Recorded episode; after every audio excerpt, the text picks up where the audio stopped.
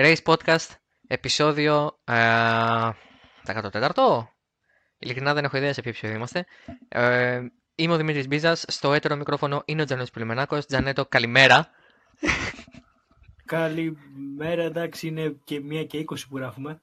Ε, εντάξει ρε παιδί μου, κάποιοι Συνήθως τυχεροί... τέτοια ώρα ετοιμαζόμαστε να δούμε τον αγώνα. Ναι, η αλήθεια είναι ότι και για πολλοί κόσμο η Κυριακή σημαίνει καλημέρα στη μία η ώρα το μεσημέρι. Αλλά και για εμάς... επίσης είμαστε όντως στο 14ο επεισόδιο. Α, είμαστε το τσεκάρες. Μπράβο, ρε Τζανέτο. Λεβε... Είσαι λεβεντιά, ρε Τζανέτο. Ε, το... το Grand Prix της Ιαπωνίας έχει ολοκληρωθεί εδώ και μερικές ώρες. Εμείς είμαστε ξύπνοι από τις 7 και κάτι το πρωί. Ε, ο, ο τρελός ο Δημήτρης Οβούρδας ήταν ξύπνιος για να δει και τις κατακτήριες και ήταν αυτός ο οποίος μας ενημέρωσε για το τι συνέβη εκεί. Αλλά το βασικό μας ε, ζήτημα σε κάθε race podcast είναι ο αγώνας τον οποίο κέρδισε ο Βαλτερή Μπότας. Ε, με το συνολικό αποτέλεσμα η Mercedes πήρε και το τίτλο των κατασκευαστών. Α, γίνανε πολλά ενδιαφέροντα πράγματα. Α, δεν είχαμε πάρα πολλές μάχες μπροστά, αλλά είχαμε μία και καλή και είχαμε και αρκετή, ε, αρκετές κόντρες στο midfield. Ένα γενικότερο σχόλιο για να ξεκινήσουμε για τον αγώνα. Τζανέτο, τι, πώς τον είδες εσύ, πώς τον κρίνεις; Ήταν ένας ωραίος αγώνας, είχε ενδιαφέρον, είχε αρκετά πιστό που έχουμε καιρό να δούμε.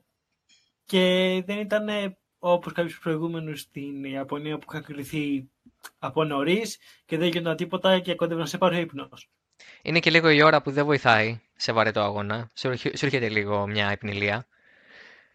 Αλλά... Ναι, νομ- και ειδικά άμα δεν έχεις κοιμηθεί και πολύ. Ναι, ναι, Καλή ναι. ώρα. Αλλά, αλλά ναι, είμαστε λίγο... Νομίζω το Σάββατο, επειδή εγώ ήμουν ξύπνιος και για F1 και για FP2 την Παρασκευή, το Σάββατο για μένα ήταν ε, πραγματικό δώρο, γιατί κοιμήθηκα πραγματικά, δηλαδή ε, ξανά νιώσα. Αλλά η Κυριακή πάλι μας ε, πήγε πολύ άσχημα. Εντάξει, είναι ο τελευταίος αγώνας σε τέτοια ώρα. Τώρα έρχονται δύο οποίοι είναι βραδινοί. Ε, συμφωνώ στο ότι είχαμε ενδιαφέρουσες στρατηγικές και για πρώτη φορά μετά από πάρα πολλούς αγώνες είχαμε δύο pit stop γιατί το απαιτούσε η πίστα και εμ, είναι από τις ε, ε, χαράξεις που και μεγάλη είναι, είναι κοντά στα 6 χιλιόμετρα και δεν τις φαίνεται λόγω της ροής. Α, και, αρκετό, και αρκετές επ- τις έχει από τα ελαστικά. Είναι πολύ ιδιαίτερη η πίστα της Σουζούκα Α, και η αλλαγή, ε, οι δύο φορές, ε, μάλλον, ε, τα, τα, συγγνώμη να το πω καλύτερα, τα, τα δύο pit stop ήταν μια σχεδόν επιβεβλημένη επιλογή, απλά εκείνη που ξεκίνησε μ, α, η κουβέντα για το πότε ήταν σωστό να μπει ο καθένας, ποιο είναι το σωστό ελαστικό. Πριν από όλα αυτά όμως νομίζω ότι πρέπει να αναφερθούμε στην εκκίνηση η οποία είχε δύο πολύ ενδιαφέροντα συμβάντα και τα δύο ουσιαστικά θα μπορούσε να πει κανείς ότι καθόρισαν εν πολλής και το τελικό αποτέλεσμα. Το ένα είναι το jump start ε, του Φέτελ που εκμεταλλεύεται τελικά ο Μπότας και κερδίζει θέσεις. Παράλληλα ο Leclerc έχει κάνει εξίσου κακή κίνηση, αλλά όχι jump start, έχει, αρχι- έχει αργήσει να ξεκινήσει ουσιαστικά και έχει χάσει επίσης πάρα πολύ χρόνο. Α, Και μετά εννοείται η επαφή του Leclerc με τον Verstappen που επέφερε και τις ποινές, θα τα συζητήσουμε και αυτά. Για το jump start, κάναμε πολύ κουβέντα και μεταξύ μας στο chat και εγώ είχα μια άλλη άποψη, εσύ είχες μια διαφορετική. Η δική μου άποψη, και θα σου δώσω μετά το λόγο για να κάνουμε την κουβέντα, είναι ότι ο Φέτελ ξεκινάει, ρε παιδί μου, το, το fact είναι ότι ο Φέτελ ξεκινάει, έχει κάνει ε, λιγότερο από μέτρο εννοείται, δεν έχει κάνει μεγάλη απόσταση, παραμένει όμως στο grid slot, Α, σταματάει και ξαναξεκινάει όλα αυτά μέσα σε λιγότερο από δευτερόλεπτο. Δηλαδή περιγράφω κάτι που έγινε σχεδόν ενστικτοδός από τον Φέντελ. Δεν, ε, δεν το πολύ σκέφτηκε πιστεύω. Με το που ρόλαρε και είδε ότι τα φώτα δεν είχαν σβήσει, φρένο και με το που σβήσανε γκάζι και αυτό ήταν που τελικά τον άφησε και πολύ πίσω στην εκκίνηση. Εσύ πιστεύεις ότι καλώς δεν δόθηκε ποινή και ότι δεν έπρεπε. Εγώ είμαι αν- αντίθετος γιατί πιστεύω ότι άπαξ και, σ- και κουνιέσαι ενώ δεν έχουν σβήσει τα φώτα. Δεν μπορεί να ψάχνουμε τώρα ξαφνικά να θυμόμαστε το γράμμα του νόμου και όχι το πνεύμα, ενώ έχουμε άλλες 15 περιπτώσεις που δικάζουμε με το πνεύμα. Η δικιά σου άποψη είναι διαφορετική. Γιατί; Γιατί το είδα όπως το είδαν και οι αγωνοδίκες στον Μπότα στην Αυστρία το 2000 το 2017 που ξεκινάει να κινείται το μονοθέσιο ενώ ακόμα τα φώτα δεν έχουν σβήσει αλλά ο Μπότας εκεί ήταν τυχερός γιατί με το που ξεκίνησε να κινείται σβήσανε και έφυγε ενώ ο Φέτελ είχαν μείνει ανοιχτά και σταμάτησε και μετά ξανά έπρεπε να ξεκινήσει. Ναι, εντάξει, απλά εγώ σκέφτομαι τώρα, παιδί μου, το σενάριο του ότι είναι και λίγο επικίνδυνο. Γιατί ο Μπότας εκεί πραγματικά τελευταία στιγμή φεύγει από τη μέση. Δηλαδή κάνει αριστερά και αποφεύγει το Φέτελ. Εντάξει, δεν ήταν τόσο επικίνδυνο. Έχουμε δει πιο επικίνδυνα με μονοθέσει να μην ξεκινάνε καθόλου και ο οδηγός που ακολουθεί να φεύγει χιλιοστά και να το αποφεύγει. Σίγουρα. Σίγουρα. Αλλά αυτό σίγουρα αποσυντώνησε πιστεύω τον ε, Leclerc που δεν έκανε και, και αυτός καλή κίνηση. Α, πιστεύεις ότι τον, ε, το κατάλαβε, τον είδε και έχασε λίγο τη συγκέντρωσή ε, του; Ε, με την άκρη του ματιού του σίγουρα θα είδε τον, το μονοθέσιο αριστερά του να κινείται. Ναι, και ήταν και μπροστά. Οπότε δεν ήταν ότι το έβλεπε από τον καθρέφτη. Δηλαδή το είχε στο οπτικό του πεδίο σίγουρα.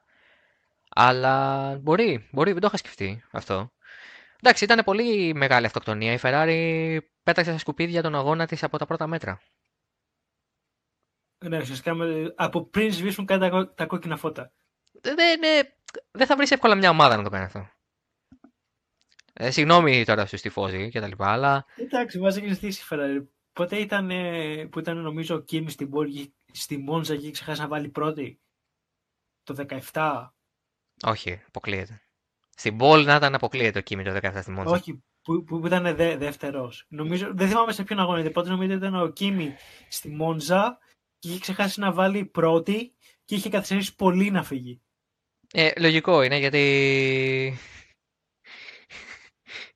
Άμα θυμάται κάποιος συγκεκριμένα, σα αφήσει ένα σχόλιο από κάτω. Εν τω μεταξύ, ναι, τώρα και εγώ το θυμάμαι αυτό που λες, αλλά δεν θυμηθώ πότε ήταν. Κοίτα να δεις τώρα. Ε, ναι, σίγουρα. Έχω την ότι ήταν στην Μόντζα πάντως. Ε, κοίταξε να δεις. Ε, ο... ο... Πώς το πω, ρε παιδί μου. Ο Φέτελ κάνει το λάθος. Ο Λεκλέρ μπερδεύεται. Ωραία. Η Ferrari λοιπόν μετά όμως έχει να διαχειριστεί και ένα ακόμα ζήτημα που είναι η επαφή του Leclerc με τον Verstappen. Πριν από λίγη ώρα ε, ο Μονεγάσιος τιμωρήθηκε διπλά. Πήρε 5 δευτερόλεπτα για το συμβάν, στο οποίο σπρώχνει θεωρητικά όχι θεωρητικά, σπρώχνει τον Verstappen εκτός. Ε, και για τους αγωνοδίκες αυτό δεν είναι αγωνιστικό συμβάν, αυτό είναι κανονική ποινή, δεν ε, αποτελεί δηλαδή ε, αξιόπινο συμβάν. Ε, αλλά το βασικό είναι τα 10 δευτερόλεπτα που παίρνει μετά ο Leclerc γιατί παραμένει για τρεις γύρους ε, στην πίστα ενώ έχει χάσει κομμάτι από την εμπρός αεροδομή. Ε, το κομμάτι αυτό έχει χτυπήσει στο χάλο και τον καθρέφτη του, Verstappen, του Hamilton, ο οποίος Hamilton χάνει και τον καθρέφτη του ε, σε εκείνο το συμβάν, σε εκείνη τη στιγμή. Ε, η δικαιολογία... πούμε ότι ο Λεκλέρ έσυψε 130R με ένα χέρι, με το αριστερό και με το δεξί κράτα για τον καθρέφτη. Ναι, ναι. Το είδα και ήμουνα αποσβολωμένος, γιατί δεν... Καταρχάς αυτό... σοκ. αυτό δείχνει δύο πράγματα. Πρώτον, ότι είναι πανεύκολο να περάσει 130R flat out. Πλέον, ναι. Πλέον. Και δεύτερον, ότι ο Σάλεκλερ δεν έχει κανέ, καμία, κανένα σεβασμό στην, στην ακυριότητά του. δεν σέβεται τον εαυτό του καθόλου. δεν φοβάται Έξι, τίποτα. Θύμισε λίγο Σουμάχερ στο Μονακό με τη Mercedes που πήρε την μπολ, που έστρεψε στο αίσθη της πισίνας με ένα χέρι και με το άλλο άλλαζε την κατανομή πέδησης. Και δεν έστρεψε μόνο εκεί με το ένα χέρι. Είχε πολλές στροφές που το έκανε αυτό. Αλλά εκεί είναι το πιο χαρακτηριστικό γιατί είναι και τα φρένα. Το θέμα είναι ότι ο Leclerc πριν κάνει αυτό το heroic είχε πάρει μια μεγάλη απόφαση και η ομάδα και ο ίδιος μετά να μείνουν εκτός. Ο Μάικλ Μάση που είναι ο αλυτάρχης πλέον στη Φόρμουλα 1 είπε λοιπόν μετά και στο Autosport.com ακόμα δεν κάνω λάθος ότι ο, ο ίδιος είχε δώσει αμέσως εντολή στην Ferrari να φέρει μέσα τον Leclerc για να γίνουν ε, οι απαραίτητες επιδιορθώσεις. Αυτό έγινε στον πρώτο γύρο, δηλαδή με την πρώτη ευκαιρία που θα πέρναγε να, να μπει, να μην κάνει, να μην ολοκληρώσει τον πρώτο γύρο. Και, και εκεί ο Λεκλέρ τους, ε, στο Team Radio βγήκε Team Radio και τους ρώτησε για, για, γιατί δεν μπήκα. Ναι, φάνηκε να θέλει να μπει εκείνη τη στιγμή. Μετά έκατσε έξω γιατί είδε ότι ένιωθε καλά και δεν είχε πολλά θέματα. Αλλά έπρεπε να μπει γιατί ε, σιγά σιγά θα δημιουργείται, ο, θα δημιουργείται μεγαλύτερο πρόβλημα. Και ήταν και επικίνδυνο και για τον ίδιο. Ε, να οδηγεί με ένα μονοθέσιο που έχει σαφή ζημιά στο, στην, στην στο αριστερό plate. Έχασε, νομίζω έχασε όλο το αριστερό plate. Και γι' αυτό είναι η βασική τιμωρία. Πήρε τα 10 δευτερόλεπτα και 25.000 ε, ευρώ πρόστιμο στην ομάδα. Πέρα λοιπόν, δεν θα συζητήσω καν το γεγονός. Θα συμφωνήσω εν μέρη στο, το ότι το 10 δευτερόλεπτα είναι λογικό. Πριν πάμε σε αυτό, το συμβάν σε ένα συμβάν με τον Verstappen. Είναι το, το τζαρτζάρισμα που θα λέει και ο Τάκης ο Πουναράκης. Χαιρετίσμου αν μας ακούει. Ε, σε αυτό το τζαρτζάρισμα λοιπόν, δίνεις ποινή ή όχι; Αυτή είναι η κουβέντα τώρα. Εντάξει, είναι λίγο λεπτό το ζήτημα. Γιατί προσωπικά πιστεύω ότι είναι πιο κοντά στο αγωνιστικό συμβάν. Γιατί ο Λεκλέρ δεν έχει καθαρό αέρα μπροστά και το μονοθέσιο θέλει δεν θέλει υποστρέφει και χτυπάει τον ε, Verstappen. Αλλά απ' την άλλη είναι και OK okay, τα πέντε δευτερόλεπτα ποινή, δεν είναι υπερβολικά. Πιστεύω επίσης, συγγνώμη που σε διακόπτω, ε, ότι τα 10 δευτερόλεπτα είναι γενικά οι ποινές που μπαίνουν στους οδηγούς για λάθη της ομάδας είναι χαζές ε, αυτό θα σχολίαζα μετά. Πολύ σωστά το θέτεις. Είναι πρώτον για μένα το συμβάν ε, είναι στην λεπτή γραμμή του αγωνιστικού και του αξιόπινου. Δηλαδή, ε, είμαι στο ναι μεν δεν έχει καθαρό αέρα και πράγματι έχει χάσει κάθε δύναμη, αλλά θα μπορούσε να είναι λίγο πιο φιδωλός, φάνηκε να πατάει τον γκάζι, να θέλει να βγει από τη στροφή και εκεί είναι που έγινε το χτύπημα. Ο Verstappen βέβαια που είπε για ανεύθυνη οδήγηση, εντάξει τώρα, Εντάξει, ας δει λίγο τι έχει κάνει στο παρελθόν. Δηλαδή, ναι, ρε παιδί μου, δεν είναι ότι μιλάει ο Τζένσον Μπάτον για, για ανευθύνη οδήγηση. πει, ε, ναι, εντάξει, ο Τζένσον Μπάτον εννοείται ότι θα, θα πει ότι κάποιος δεν οδηγεί σωστά, ρε φίλε. Ο άνθρωπος είναι gentleman. Όχι, δεν μιλάει εγώ κανένα. Εντάξει, είναι αυτός που είναι ο Verstappen. Είναι ένα εξαιρετικό ταλέντο, ένα ταλέντο γενιάς, δηλαδή αυτό που λέμε ταλέντο γενιάς πραγματικά. Και μια απίστευτη προσωπικότητα, αλλά απ' την άλλη, εντάξει, τώρα. OK. Okay. Και νομίζω ότι το. Έχει κάνει πολύ χειρότερα. Έχει κάνει πολύ χειρότερα. Και έχουμε πάρει και μια ερώτηση εδώ, γιατί σας ζητήσαμε και πάλι να μας στείλετε τις ερωτήσεις σας. Ε, όπου λέει γιατί τέτοια ευαισθησία οι αγωνοδίκες των Τζαμπουκά του Verstappen σε σημείο που ανέδευσαν απόφαση. Ναι, γιατί στην αρχή είχαν πει ότι δεν θα το εξετάσουν. Ε, δεν θυμάμαι αν είναι κάτι τέτοιο στην Αυστρία.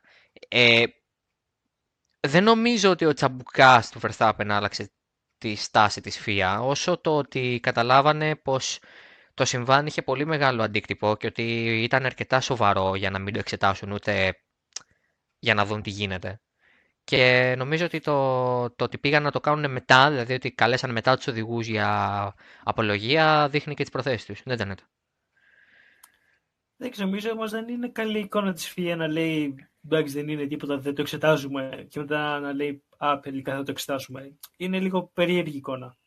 Ναι, δεν διαφωνούμε σε αυτό. Η δικιά μου άποψη είναι ότι δεν έγινε λόγω Verstappen. Αυτό σχολιάζω. Το ότι δεν ήταν σωστό. Καταρχάς για μένα δεν είναι σωστό να εξετάσεις πράγματα μετά τον αγώνα. Αλλά τουλάχιστον τώρα δεν του πήρε πάρα πολύ. Δηλαδή ε, είχαν συνάντηση στις 11 ώρα Ελλάδας, 5 ώρα στην Ιαπωνία και είχαμε απόφαση μετά από μια μισή ώρα. Καλά είναι. Έχει τύχει να φάμε και βράδυ. Είναι αυτή που περιμέναμε πόσες ώρες. Ναι. ναι, ναι, ναι, ναι. Εντάξει, εδώ δεν θα περιμέναμε μέχρι το βράδυ, γιατί μέχρι το βράδυ εμάς θα ήταν εξημερώματα στην Ιαπωνία. Οπότε μπορεί να περιμένουμε μέχρι τις 4 το, ναι, μέχρι 4 το απόγευμα, ας πούμε, να είναι εκεί 10. Αλλά ευτυχώς οι αγωνοδίκες έχουν μάθει ότι δεν μπορείς να επηρεάζεις το αποτέλεσμα ενός αγώνα ή να μην το επηρεάζει τέλος πάντων 8 ώρες μετά. Πρέπει να υπάρχει και μια σχετική ας πούμε σύνεση στο ότι εντάξει, okay, πόσο, πόσο να κοιτάξεις ένα βίντεο, πόσο να, πόσο να μιλήσεις με έναν οδηγό. Το ζήτημα για μένα είναι ότι η ΦΙΑ προσπαθεί να δικάζει και να καταδικάζει με βάση το γράμμα του νόμου, πηγαίνοντας γραμμή προς γραμμή α, και όχι με το πνεύμα. Νομίζω ότι μετά τον Καναδά φυλάει τα ρούχα της για να έχει τα μισά. Αυτό είναι ένα δικό μαχαίρι γιατί πολλές φορές αδικείς. Συμφωνώ απόλυτα με τον Τανέτο σε αυτό που είπε ότι δεν γίνεται να τιμωρήσει έναν οδηγό για τα κακώς ε, κείμενα της ομάδας του. Όταν δηλαδή έχει unsafe release σε ένα pit stop. Όταν η ομάδα δεν τον φέρνει μέσα για να του κάνει αλλαγές για να είναι ασφαλές το μονοθέσιο μετά από ζημιά. Δεν μπορεί να φταίει ο οδηγός γι' αυτό, αλλά εντάξει. Έτσι έχουν τα πράγματα. σω είναι ένας τρόπος η ΣΦΙΑ να πονέσει κάπως τις ομάδες και να αποτρέψει τους οδηγούς από τέτοιες σκηνές. Τέλος πάντων.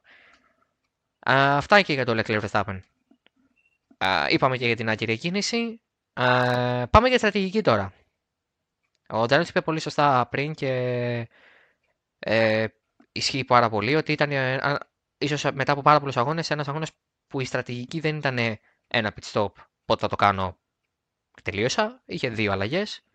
Και είχε ενδιαφέρον το γεγονός ότι στη Mercedes επιλέγουν ε, πρώτα το πλάνο για δύο αλλαγές στον Bottas και μία αλλαγή στον Hamilton.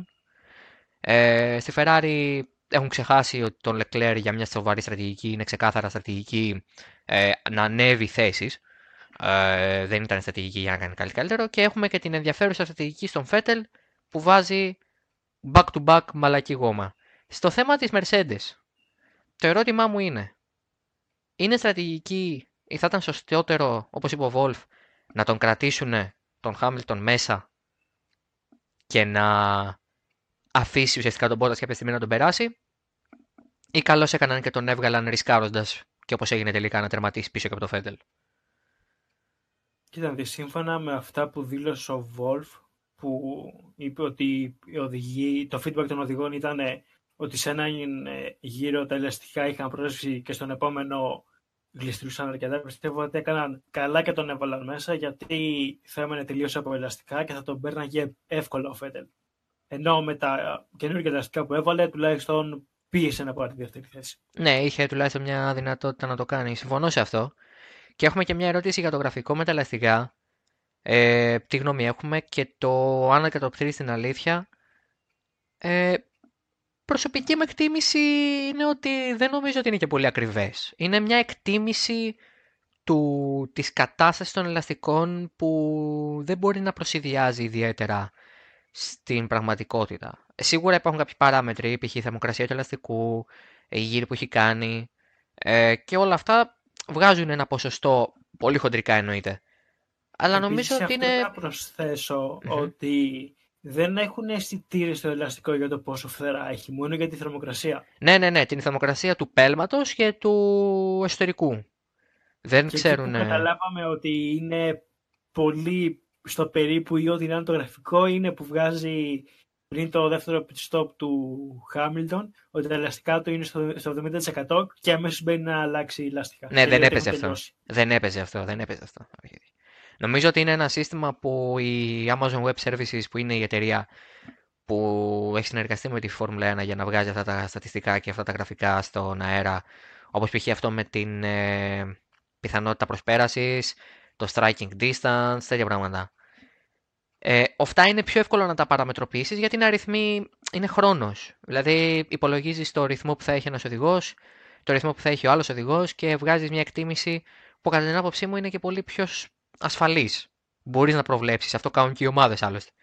Τώρα με τα ελαστικά και το πόση φθορά έχουν, νομίζω ότι αν, ρωτήσαμε, αν ρωτούσαμε το Χάμιλτον αν ήταν στο 70% το ελαστικό πριν μπει, μάλλον θα γέλαγε. Δηλαδή... Ή όπως το τέλειο που έβγαλε το ελαστικό του Χάμιλτον είναι στο 10%. Ναι, ούτε αυτό παίζει να παίζει. Δηλαδή δεν παίζει να ήταν τόσο χάλια. Ναι, νομίζω ότι για να απαντήσουμε και στο φίλο, ναι, η γνώμη άποψή μας είναι ότι είναι κάτι που βασίζεται σε κάποιες ε, συνισταμένες, αλλά ε, σε κάποιες συγγνώμη, σε κάποιους παράγοντες, αλλά στην πραγματικότητα δεν είναι κάτι που κατοπτρίζει την πραγματικότητα. Λοιπόν, ε, για τον Φέτελ, για να πούμε για τη θετική του Φέτελ, εμένα σου έκανε ένα εντύπωση ότι έβαλε ξανά μαλακή. Ε, ναι, περίπου θα βάζε μεσά και μετά πάλι μαλακή στο τέλος. Και ε, μετά πάλι, για μετά μέση, συγγνώμη. Γιατί το έκανε αυτό. Ενώ γιατί έκανε ναι, ναι, μέση μαλα, μαλακή μαλακή η σερή. Γιατί Ferrari, ξέρω εγώ.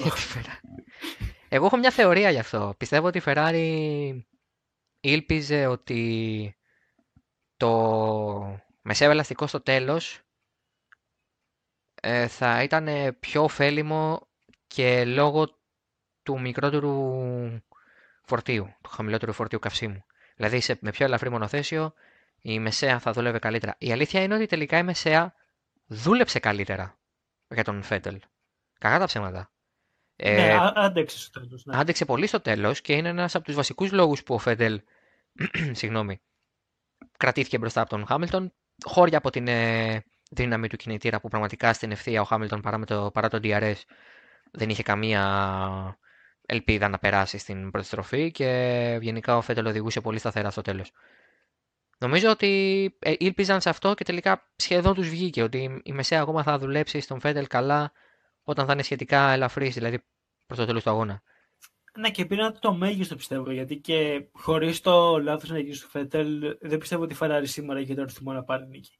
Όχι, όχι, όχι. όχι. όχι, όχι. Αποκλείεται. Δηλαδή, η Mercedes. Ε, ε, υπάρχει ένα μοτίβος στους τελευταίους αγώνες, όπου η Mercedes με κάποιο τρόπο έχει καταφέρει να έχει πολύ καλό ρυθμό αγώνα, σε αντίθεση με, το, με τις κατακτήρες που δεν είναι καθόλου Mercedes-like. Δεν είναι αυτό που έχουμε συνηθίσει από τη Mercedes κατακτήριες.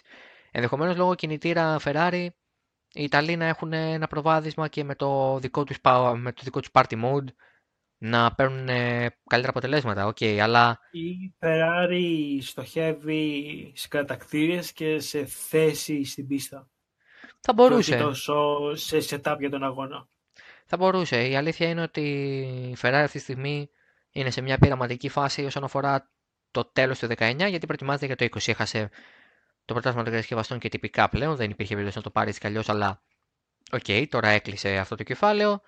Μπορεί στο Μεξικό να έχει κλείσει και το άλλο. Έτσι κι αλλιώς τώρα να πούμε σε αυτό το σημείο ότι στη μάχη του πρωταθλήματος των οδηγών βρίσκεται μόνο ο Χάμιλτον με τον Μπότας. Βαθμολογικά όλοι οι υπόλοιποι δεν έχουν καμία ελπίδα πλέον. Ε, όχι πως αυτό παίζει κάποιο σημαντικό ρόλο, αλλά σε κάθε περίπτωση τώρα είναι ε, και επίσημο ότι ή ο Χάμιλτον ή ο Μπότας. Ο Χάμιλτον, αλλά OK. Okay. Ε, έχουμε, τον, ε, έχουμε την ερώτηση, μιας και πήγαμε σε αυτό με το πρωτάθλημα, ε, να σχολιάσουμε την άποψη του Φέτελ για το πρωτάθλημα του Χάμιλτον. για να εξηγήσουμε τι εννοεί ο φίλος, ο Φέτελ δήλωσε στη συνέντευξη τύπου ότι ε, δεν τον νοιάζει πότε θα πάρει το πρωτάθλημα ο Χάμιλτον, ούτε τον ίδιο τον Χάμιλτον τον νοιάζει πότε θα πάρει το πρωτάθλημα. OK. Okay. Λογικό μου φαίνεται. Ναι, δεν μου φαίνεται περίεργο. Εντάξει. Ίσως είναι σπασμένος, βέβαια δεν το έχω δει πώς το είπε. Το διάβασα απλά. Αλλά... Ναι, και εγώ απλά το διάβασα. Ναι, δεν έχω δει την εικόνα. Ναι, δεν, ναι, εντάξει, OK. Okay. Και τι να, και τι να απαντήσει αυτή την ερώτηση; Ναι, εντάξει, θα τον συγχαρεί. Δεν ήταν καν αντίπαλοι φέτος για το πρωτάθλημα. Δεν ήταν αντίπαλοι φέτος για το πρωτάθλημα. Ο Φέτελ θα τερματίσει μπορεί και τέταρτος. Μπορεί και πέμπτος στη χειρότερη. Δηλαδή δεν είναι καν κοντά στον, ε, στον Χάμιλτον. Δεν, δεν είναι αντίπαλοι φέτος. Ε, η αλήθεια είναι ότι εντάξει, σίγουρα στο Φέτελ δεν θα αρέσει αυτή η εικόνα και ότι η Mercedes κερδίζει άλλη μια χρονιά τα πάντα και ο ίδιος για άλλη μια χρονιά μένει στο καναβάτσο, αλλά από την άλλη υπάρχει πάντα και το 2020 και θα δούμε τι θα γίνει. Ε, δεν μας μείνανε πολλά. Μας έμεινε μια πολύ... Ε, πρέπει να γίνει μια αναφορά πιστεύω στους τρεις οδηγούς που κάνανε ίσως τον καλύτερο αγώνα ε, που δεν έδειξαν ή έδειξαν ελάχιστα οι κάμερες. Είναι ο Καρλο Σάινθ και οι δύο Ρενό. Ε, και τον Σάινθ νομίζω έκανε τον καλύτερο αγώνα της καριέρας του. Δηλαδή, με την έννοια ότι και τη μάχη του έδωσε στην αρχή και το Leclerc κατάφερε να κρατήσει πίσω του. Ήταν πολύ καλός. Smooth operator. Τίποτα. θα έρθουν οι McLaren fans από κάτω και θα σε εξυμνούν, θα σε κάνουν επίτιμο μέλος. Έκανε εντάξει. Ένα σχόλιο, παιδιά. Εντάξει, τώρα με το Smooth Operator θα μου αφήσεις. Εντάξει, έκανε εξαιρετικό αγώνα. Αυτό, μόνο. Ε, δεν, τι άλλο να πω, δεν ξέρω. Έκανε εξαιρετικό αγώνα. Παιδιά, κάθε αγώνας είναι σαν τελικός. Ε... Κάθε, βλέπω τον κάθε γύρο ξεχωριστά και τα σχετικά. Και τα σχετικά. ε, εντάξει, δεν έχει να πεις πολλά. Η αλήθεια είναι έκανε έναν πολύ σταθερό αγώνα. Πήγε πολύ μακριά το πρώτο stint, ε, δικαίως, ε, από ό,τι φάνηκε στο τέλος. Προς τιμήν του έμεινε πέμπτος και αυτή τη στιγμή είναι ο μοναδικός οδηγός ε, που έχει μπει μέσα στην ε, πρώτη ε, εξάδα και δεν έχει οδηγήσει για τις μεγάλες ομάδες. Ε, ξέρουμε τον Καθλή, ο οποίος έχει περάσει την και έχει χάσει πάρα πολλές ευκαιρίες για βαθμούς πλέον, οπότε αναπόφευκτα έπεσε. Τώρα ο Γκάσλι λοιπόν είναι εκτός από την Εξάδα και είναι ο Σάινθ και νομίζω ότι είναι ξεκάθαρο ποιος είναι ο καλύτερος οδηγός του Midfield φέτος. Και ε, πριν την ε, ποινή του Λεκλέρ, ο Σάινθ είχε περισσότερους βαθμούς από όσου είχε μαζί ο Ρικιάρντο με τον Χούλγεμπερκ. Τώρα ε, τον περνάνε αμφότεροι ε, για, δύο βαθμού, για έναν βαθμό. Ε, δηλαδή η Ρενό αυτή τη στιγμή έχει έναν παραπάνω βαθμό από ότι έχει μόνος του Κάρλο Σάιν. Ε, Παρ' όλα αυτά και ο Χούλγεμπερκ και ο, Ρικιάρντο σήμερα Κάνει εξαιρετικό αγώνα. Δηλαδή, Ήταν τρομερά δυνατή η Ρενό σήμερα. Νομίζω ότι Δηλαδή έχει κινήσανε και οι δύο εκτός δεκάδας από τη 13η και 16η θέση. Αν θυμάμαι καλά. 15η και 16η θέση. 15η, ναι. Και πανεβήκανε και δύο μες στη δεκάδα. Κάνανε εξαιρετικό. Είχαν πολύ δυνατό ρυθμό. Νομίζω ότι η Ρενό έχει βρει τα πατήματά της όσον αφορά τους αγώνες. Οι κατακτήρες ακόμα έχει μεγάλο πρόβλημα. Ε, με την έννοια ότι το 15-16 δεν είναι αντιπροσωπευτικό. Αλλά εντάξει. Είχαν και θέματα. Ο, ο Χουλκεμπέργκ δεν, πρόλαβαν- δεν μπορούσε να κάνει καν χρόνο στο Q2. Ναι, σίγουρα, αλλά η 16η θέση στον, ε, στο Ρικιάρντο δείχνει λίγο και... Εντάξει, ναι, αλλά χρει- χρειάζεται βελτίωση σίγουρα στις, κατα... στις, κατα... Ου, στις κατα... κατακτήριες. Έλα, μπράβο! Το- Το είπα. Έτσι είναι οι live εκπομπές. Όχι.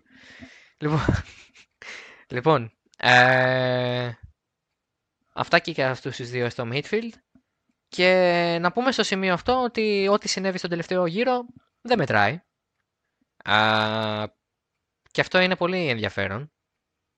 Γιατί... Α, να πούμε παρένθεση, να πω συνοπτικά ε, ότι η Renault είναι υπό εξέταση, μάλλον όχι υπό εξέταση, έχει κάνει καταγγελία η Racing Point για την ε, Renault, διότι, ε, και εγώ πρώτη φορά το ακούω αυτό, η υπόθεση, η καταγγελία της Racing Point αφορά το σύστημα κατανομής πέδησης της Renault, στο οποίο α, φαινομενικά και σύμφωνα με την ε, Racing Point υπάρχει ένα software το οποίο το ρυθμίζει αυτόματα μέσα στον αγώνα, παρακαλώ, ανάλογα με το καύσιμο που έχει μείνει στο μονοθέσιο. Δηλαδή, ανάλογα με το βάρος του μονοθέσιου, όσο χάνει δηλαδή καύσιμο, τόσο πιο ελαφρύ γίνεται, γίνεται και η απαραίτητη κατανομή αυτόματα, μέσω δηλαδή του software και όχι ε, όπως επιτρέπεται ε, με, τον, ε, με το γνωστό λευγέ παύλα διακόπτη ανάλογα με το τι έχει η ομάδα. Νομίζω οι περισσότερες έχουν ένα μικρό λευγέ στην άκρη του, του cockpit. Αυτό. Δεν έχουμε κάτι να σχολιάσουμε γι' αυτό. Δεν ξέρουμε πώς προκύπτει αυτό τώρα. Δεν ξέρουμε Γι' καν. αυτό έχω δύο σχόλια. Ναι. Ένα, θα έχει εξαιρετικό ενδιαφέρον να δούμε τι θα γίνει. Δεύτερον, κάπου μέσα στην Renault υπάρχει κάποιος ρουφ. Τι υπάρχει κάποιος; Ρουφιάνος. Λέω κι εγώ τι ρουφ. τι είναι αυτό- τι είναι αυτή η Δεν αργό; Δεν ξέρω εγώ από αυτά. Εγώ Είμαι παιδί. τέτοιο, ξέρω εγώ. Ε, Είμαι φλόρος. Εντάξει, κοίταξε. το... ε, Υπάρχει κάποιος ρούφλι. Η αλήθεια είναι ότι έχουν τα GPS data και μπορεί να έδανε κάτι περίεργο στην πέδηση. Δεν ξέρω, κάτι, κάτι μπορεί να υπάρχει. Βέβαια αυτά τα πράγματα. Το μονοθέσιο στην πίστα. Πώς Όχι, μπορείς όχι, να ρε. δεις Βλέπεις, κατανομή Υπάρχει το να GPS έχει. data που έχει τελικές ταχύτητες, τι mode τρέχει ο άλλος. Αυτά είναι δεδομένα που τα έχουν όλες οι ομάδες. Έως ένα βαθμό, έτσι. Ως ένα βαθμό. Που ξέρουν ε, ε, πόσο δυνατά δουλεύουν τον κινητήρα τους, τέτοια πράγματα. Άλλο αυτό. Μη, σκε- μη σκέφτεσαι το GPS data που είναι το tracker που βλέπεις το... τη βούλα να κινεί, γυρνάει γύρω-γύρω στην πίστα. Κατάλαβα. Ε, Θα αυτό έχει το, ενδιαφέρον όπως και να έχει. αυτό το, ναι, εντάξει. Δεν πιστεύω ότι υπάρχει σπίουνος. Ε, αλλά εντάξει. Μακάρι να υπάρχει σπίουνος, φίλε.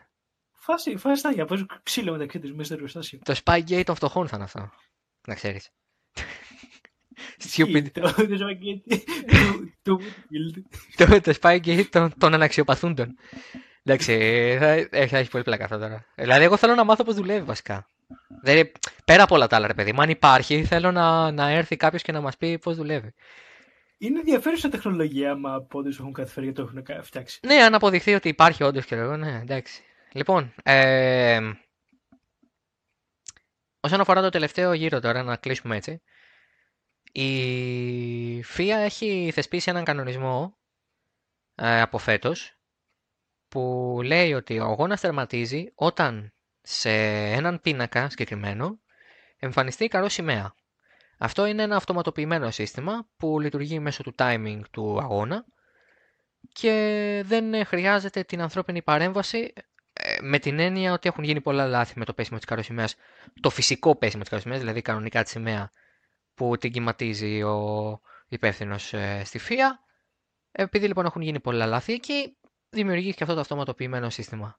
Έλα όμως που και οι μηχανές κάνουν λάθη και οι μηχανές γκλιτσάρουν και σήμερα η καλό σημαία βγήκε στον πίνακα στον 52ο γύρο του 53. Αυτό σημαίνει ότι για την ΦΙΑ ο αγώνας τελείωσε, και επίσημα δηλαδή, ο αγώνας τελείωσε ένα γύρο νωρίτερα από το κανονικό. Οπότε ό,τι έγινε στον 53ο δεν μετράει για τίποτα. Δεν ισχύει, δεν συνέβη. Δεν, δεν, δεν έγινε τίποτα. Αυτό είναι πολύ ενδιαφέρον γιατί ο Γκασλή είχε την επαφή με τον Πέρεθ και ο Πέρεθ ως εκ τούτου έμεινε εκτός βαθμών, αλλά επειδή έγινε στο 53ο γύρο, δεν μετράει. Οπότε ο Πέρεθ τερμάτισε ένατος, όπως πέρασε την γραμμή δηλαδή τελειώνοντας τον 52ο γύρο. Ε, και το ερώτημα, για να απαντήσουμε και το ερώτημα που δεχθήκαμε γι' αυτό, ότι αν στο τελευταίο γύρο ο Χάμιλτον περνούσε τον Φέτελ θα ήταν σαν να μην έγινε, ναι. Δεν θα μετρούσε το προσπέρασμα. Ε, και αυτό Ό,τι θα ήταν. Και, γινόταν. και ο Μπότας να κατέληπε για να κέρδιζε ο Φέτελ, δεν θα κέρδιζε ο Φέτελ. Δεν θα, ναι, οτιδήποτε και αν γινόταν. Ναι, δεν είναι. Οτιδήποτε. Ένα μέτρο μετά τον τερματισμό, αν γινόταν, δεν θα μετρούσε. Είναι τόσο απλό. Ε, οπότε ο 52ος γύρος ήταν ο τελευταίος του αγώνα. Παρ' όλα αυτά συνεχίσαν οι οδηγοί. Ενδεχομένως να μην δώσανε καν σημασία, ενδεχομένως να βγει και για πολύ λίγο αυτή η ένδειξη, δεν έχουμε πληροφορίες ακόμα. Η FIA έχει ξεκινήσει εννοείται έρευνα σχετικά.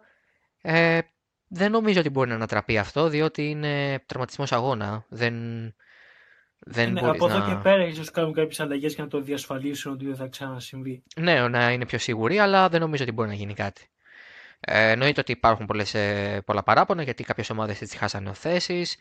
Ο Στρόλ π.χ. έχασε ένα βαθμό. Ο, ο Πέρεθ δεν βρήκε, ε, ας πούμε, πώς να το πω, redemption για το ότι τον χτύπησε ο Γκάσλι. Ο Γκάσλι τελικά έμεινε χωρίς καν εξέταση γιατί δεν έγινε το συμβάν. Δεν έγινε. Δεν υπάρχει συμβάν. Έγινε, αλλά είναι σαν να μην έγινε. Ε, βέβαια για κάποιους ε, έγινε, Φλουτσέσκου, αλλά, αλλά, αλλά ναι, εντάξει. Σε κάθε περίπτωση, ο 53ος γύρος ε, είναι ως μη γενόμενος. Λοιπόν, αυτά από το Race Podcast ε, για το Ιαπωνικό Grand Prix. Μένουν ακόμη α, τέσσερις αγώνες. Ε, Μεξικό 25 με 27 Οκτώβρη, ε, ΙΠΑ, Βραζιλία και ο τελικός 1 Δεκέμβρη στο Abu Dhabi. Ε, εννοείται ότι συνεχίζετε να διαβάζετε το totalracing.gr. Έχουμε, καλύπτουμε κανονικά ε, ό,τι ειδήσεις βγαίνουν. Λογικά όσο περνάει η μέρα τόσο λιγότερες γιατί η νύχτα θα πέφτει στη Σουζούκα. Αλλά έρχεται και η ανάλυση μέσα στην εβδομάδα. Ε, showbiz ε, την τρίτη ε, κανονικά όπως έχετε συνηθίσει. Ε, και Τζανέτο έχουμε ε, WRC όχι αυτό το Σαββατοκύριακο, το επόμενο. Το επόμενο. Ε, Ράλι Ισπανίας. Ναι, ναι. Ε, και αυτό το Σαββατοκύριακο, για να μην μείνετε παραπονεμένοι, πάλι η Ιαπωνία, αλλά όχι τέσσερις τροχούς, δύο τροχούς. Ε, Grand Prix στο Μοτέγγι, ε, όπου το ενδιαφέρον στρέφεται πλέον στο πρωτάθλημα των κατασκευαστών με την ε, Repsol Honda να έχει τη δυνατότητα να κλειδώσει τον τίτλο ε, μέσα στο σπίτι της. Αυτά από εμάς, ε, Τζανετό. Εμείς θα τα ξαναπούμε στα επόμενα podcast. Α, και ε, με εσάς θα τα ξαναπούμε θεωρητικά στο Showbiz ε, μες την εβδομάδα και ε, με το Total News Podcast εννοείται. Ε, αν, βασικά θα, κάτι θα έχουμε σίγουρα, κάτι θα έχουν πει. Ε, οπότε μάλλον ε, μπορείτε να mark your calendars και να μας περιμένετε μες την εβδομάδα. Σας, ευχο- σας αφήνουμε, ε, πάμε να κοιμηθούμε μάλλον. Πάτε πες μαζί καμιά ωρίτσα. Καμιά ωρίτσα. και θα τα πούμε ξανά ε, με Race Podcast σε δύο εβδομάδες. Γεια σας.